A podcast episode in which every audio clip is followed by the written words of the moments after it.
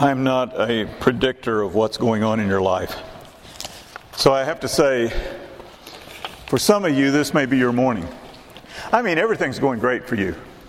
And you are here and you can sing these praise songs. You can say, God, you've been good to me. I know you've been good to me. And uh, I mean, because I can just see all the things that have happened in my life. They're just, they're just wonderful things that have happened. But I also know that for every last one of us, there comes some days that that's not going to be true. There's going to be, at least for some of you, because there's always some of you that things are not going so well for you. You see, I don't know what it might be. Maybe church doesn't mean as much to you anymore. Maybe there's no direction in your life. Maybe, maybe there's other things. Maybe you don't have enough money and you have got some money problems and you, you don't know what to do about the money problems that you've got. Maybe you're tired of people telling you at church, especially, said, "Don't worry about it. God's going to take care of you." And you're saying, "When is He going to take care of me?" Because He hadn't taken care of me yet. Or maybe you've lost your job, or maybe you lost your boyfriend or your girlfriend. You know, maybe you're going through a, a terrible divorce, or maybe you're just still suffering from that. Maybe you've got a good friend who has a terminal disease, or maybe you Maybe you've got something that is out there. When I'm saying when you're out there, what has happened is, is that the, uh, you haven't got the report back from the doctor. You know that there's a possibility that you could have something that's really, really bad. Maybe your children are not walking with the Lord and you wish they were. Maybe it's even your grandchildren that are not walking with the Lord. I don't know where all the maybes are but what happened was you came into church and you just, it took every bit of your energy just to get here. And you probably thought at some points, I don't know if I want to go. But you got here. You got here, and what did we say? We want you to sing these praise songs. Get up on your feet. Put a smile on your face. And you said, I don't feel like smiling. But you did, didn't you? You did. You got up you said, You know, I'm going to smile, I'm going to do this. And if anybody asked you, How are you today? What are you going to say? I'm fine.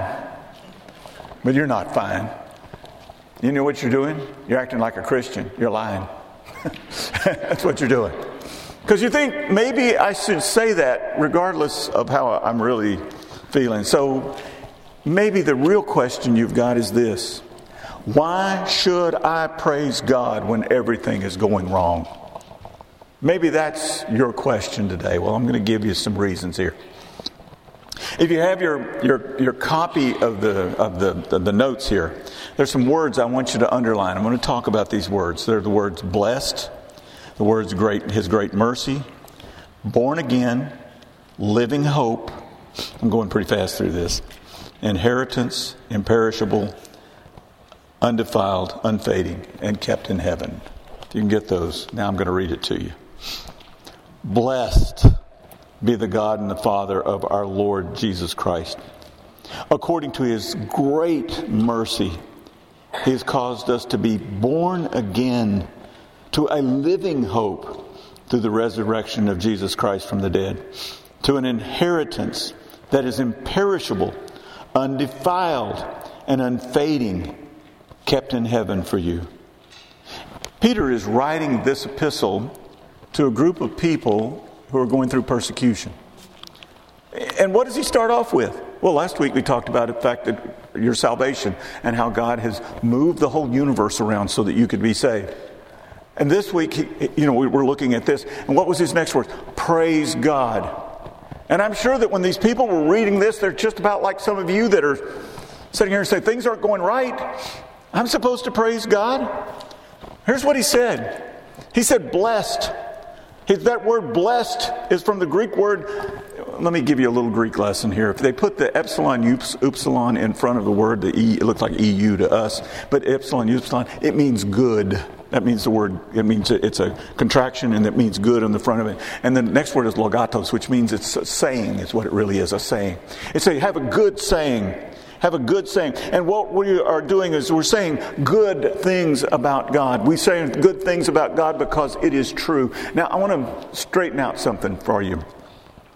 A lot of people, when I've heard them gossiping, when I say to them, you know, you're gossiping, you know what they say? Well, I was just telling the truth. This is the words that I hear. Let me give you what gossip is so that you really understand what gossip is. And maybe we'll stop it because you realize when you look in the Bible and it has gossip listed with a bunch of other sins, it's in the Hall of Fame of bad sins. You understand that? Gossip is. You see, slander is saying a lie in order to hurt somebody. That's what slander is. Gossip is telling the truth in order to hurt somebody.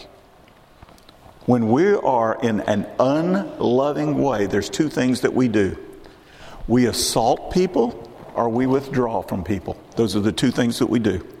We assault them or we withdraw from them. And what is gossip? Gossip is saying things that are true about that person that assaults them. It's not good for them, it assaults them. So when we say gossip, we're saying bad things about somebody. But when we say good things, we're just telling the truth. Do you understand? And so what I'm saying here is you say good things about God. I was uh, with a friend uh, a week or two ago, and we said, there's this guy that you know we knew and we were talking and we were saying good things about him. I mean, he was a great guy and how you know diligent he was and how he served the Lord and you know, we were talking about. I said, let's talk about him for a little longer. You understand? Because that's not gossip. And when you talk about God in a good way, it's telling the truth, but it is not gossip. We're saying these good things to the Father of the one who is our Lord. He is our Lord Jesus Christ. Let's look at that name. Lord. Lord means that we follow him. Jesus is the name of salvation. It's, it's a, a contraction, sort of, of, of Jehovah's Savior. Jesus is that anointed, or Christ rather, is that anointed one. The name is amazingly purposeful. And what is that purpose? I'll tell you what that purpose is. We praise Him for He has shown us great mercy. See, when we are down, when things are going bad, and we say that we don't deserve this, you know, the bad things that are happening to us, we don't even recognize that we're also sinners. And the truth is, is that when you're going through a bad thing, you don't deserve it. You deserve something much worse. Do you understand? When you're going through something that is bad, you're still uh, not going through what you deserve because we deserve eternal damnation. And Jesus Christ paid the, the debt for us. He paid for it with His death. The death that we deserve, He gave to us. That's mercy. It says in Romans chapter 5, verse 7 For one will scarcely die for a righteous person, though perhaps for a good person one would dare to die. But God shows His love for us in that while we were still sinners, Christ died for us. While we were still sinners, Christ died for us. You see, we weren't so good that Jesus died for us. Jesus died for us because we were bad. That's what that's the mercy that we have. And we were working against him. And not only do, did Jesus say, you know, they're working against me, but from the beginning of time, when you find even in the, in the, book of Genesis, it said that Jesus Christ is going to come. From the beginning of time, God already knew all the days that we had, all the days that we were going to live. He knew every one of the sins that we were going to commit. He knew how we were going to be working against Him, and He still sent His Son to come and die on a cross for us. That's incredible mercy. That's like you're going to die for an unfaithful spouse and you're dying for that unfaithful spouse. while that spouse is still being unfaithful. You understand what I'm saying? That's how Jesus Christ died for us. And even though that sin is paid for, we still sin. We still covet. We still are selfish. We are proud. We are, hold back things from God, whether it's their service or our gifts. And we treat some people in very unloving ways. And He still doesn't give us what we deserve. We deserved much worse. And see, we will think nothing of it until we stand before a holy God. And then again, what will we see? We'll see that He shows us mercy. You see, He doesn't even leave us in this condition forever. For he gives us this way out. Every time we want to take this way out, we can take this way out and we can come right back to him. It says in 1 John chapter 1 verse 9. If we confess our sins, He is faithful and just to forgive us our sins and to cleanse us from all unrighteousness. You see, what happened to us is that in our sin we separated ourselves from God. I'm not saying you lose your salvation. I'll never tell you that. And I'm going to tell you that you can't lose it and tell you the truth in a moment. And so, but what happens, we no longer walk with Him. And guess what He does? He shows us mercy. He says that if you simply confess your sins, guess what? I'm going to be like the father of that prodigal son. I'm going to come with the open arms and I'm going to grab a hold of you. That's mercy, folks. He doesn't come and say, Now that I got you in my house, I'm going to whip you for a little bit. He takes you in. He takes you in, and all we had to do was confess and we walk with Him again. We praise Him for he has caused us to be born again. The word for born again is in a tense that means it's complete. It's complete. You see, we get a new life, a new, complete new life from being born again. We get a new relationship, a complete new relationship that comes with this. We have a relationship with God which we did not have before we had being born again. And this completes who we are. And who are we? We are the children of God. We are in His care. We will never be forgotten. And we are always loved. Our Heavenly Father moved the universe to cause us to be born again. I talked to you about last week about the fact that God moved everything around so that you would come to know Jesus Christ. But let me say something to you here. I know you're going through a difficult time, some of you. You're going through a difficult time. Do you think that He could move the universe to remove the terrible times that you're going through? Yes, He could. He absolutely could. And you're saying, but why doesn't He? Because He's just waiting for whatever needs to happen for you to, to, for this bad thing to bear fruit, for it to do in your life what God wants it to do. Not because God caused the bad thing, he didn't cause the bad thing, what I'm trying to say to you, but He allows it to stay there until it has brought fruition, until it brings fruit. For it says in Romans chapter 8, verse 28, and we know for those who love God, all things work together for good, for those who are called according to his purpose. See, this brings us to that next reason that we should praise him, even when things are going wrong. See, we praise Him for He has given us a living hope. When I typed it in my notes here, I actually put in the word, He's given us a lively hope. And then I looked at it later and said, That's a, no, it's not a typo. It may be a slip, but it's not a typo. It is a lively hope. The Christian realizes that God is working in all things. And so when we realize that God is working in all things, we have no right to look toward the dark side of things and say, oh, woe is me. Because hope energizes the Christian as, as, the, as the Christian yields to the Holy Spirit and says, God, do with me as you will. Do what you need to do. Bring me to this place that I need to be brought to. And it is the Spirit then that reminds the Christian who he or she is. And what are we? We are the children of God. We are under his care. We are never forgotten. We're always loved and we're reminded of this. You see, the Christian is the object of God's affection. Do you, you know, do you know how much you're worth to God? Have you ever thought about that? I mean, you are worth so much that he would take his only son and have him die for you. For you. And you need to say it to yourself sometime Jesus Christ died for me. How much love is that? How much greater love could there ever have been than God to send his only son to die for you? And therefore, when we have those bad things that have happened in our lives, we need to recognize that this is, this is not the end.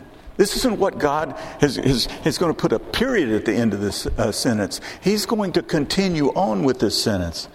Proverbs 4:18 says, "But the path of the righteous is like the light of dawn, which shines brighter and brighter until full day." You see, as we are born again, our outlook it changes so that the Christian should always expect the best because the living hope is adapting to the situation.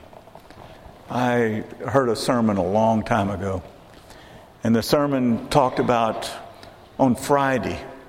On Friday, the day that Jesus Christ was crucified, Mary was crying her eyes out, but it was only Friday. The disciples, they were in despair, but it was only Friday. They said that, that the, the, thought of Jesus doing anything more than what they had ever seen him do was gone, but it was only Friday, and Sunday was coming. Sunday is coming, folks, and it's just as sure as there is a night and then there is a day that Jesus Christ has come to bring you through all of this. Hope is born again when we see that God is transforming us in this difficult time. God does not cause the evil thing, but He certainly allows it. And allowing it, remember there is a purpose in this. And maybe you've trusted in your job or your money or in the bank or maybe in another person. But maybe you know that God didn't cause the evil.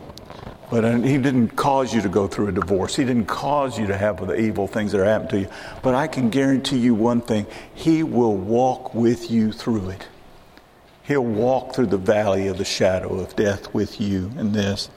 For I have never met anyone who sought God while going through a difficult time that did not find him. I have never met anyone who sought God while going through a difficult time that didn't find him. And what they will tell me is, is that their walk with him was so sweet during this time, they wouldn't exchange it for anything in, in the world.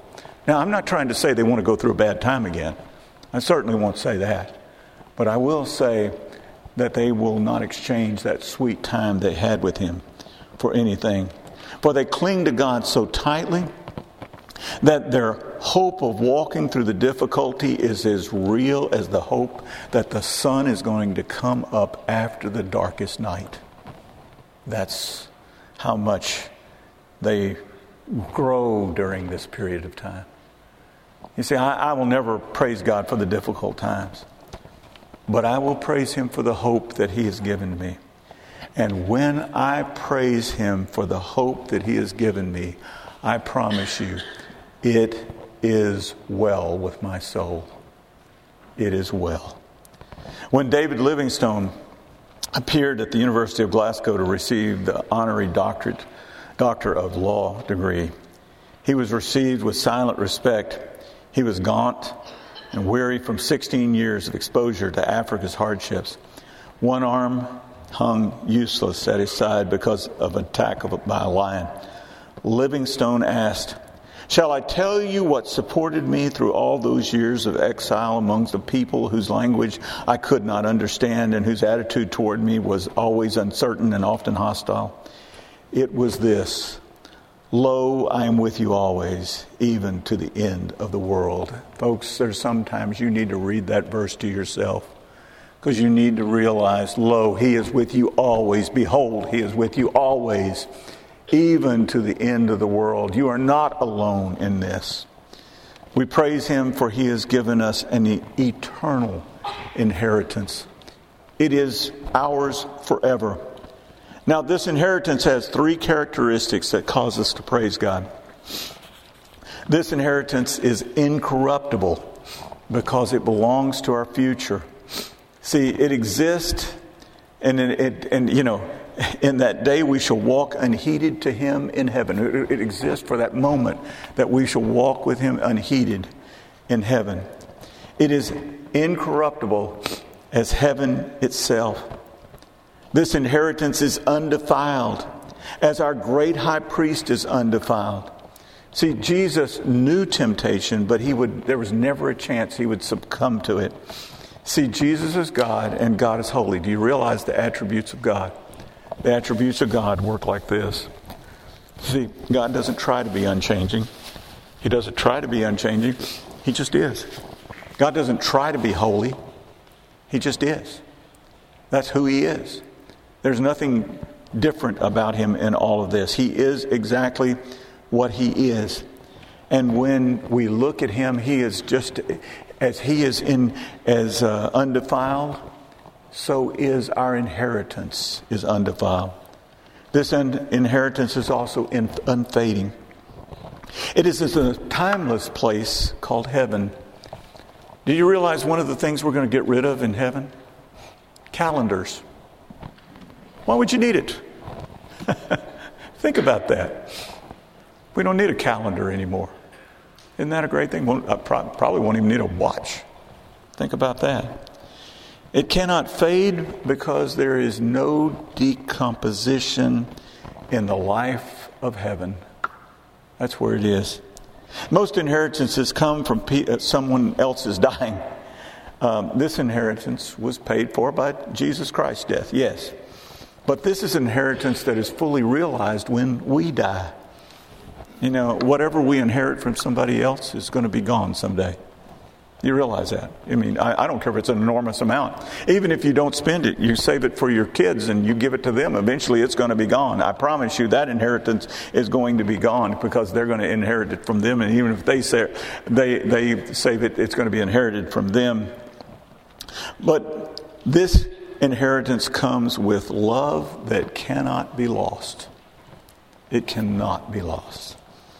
Romans chapter 8, verse 38 says, For I am sure that neither death, nor life, nor angels, nor rulers, nor things present, nor things to come, nor powers, nor height, nor depth, nor anything else in all creation will be able to separate us from the love of God in Christ Jesus our Lord. See, this inheritance is kept in God's love. Now, the Bible tells us that husbands are supposed to love their wives. And, and there's one thing that I don't know if husbands recognize that women really, really need. See, they need to know that they are secure in their husband's love. Understand that. They need to know they're secure in their husband's love. And that love is secured by affection and protection. This is a, now, here's the thing, folks. Men don't usually live as long as women. That's just a true statement. It's just, you know, the nature of who we are.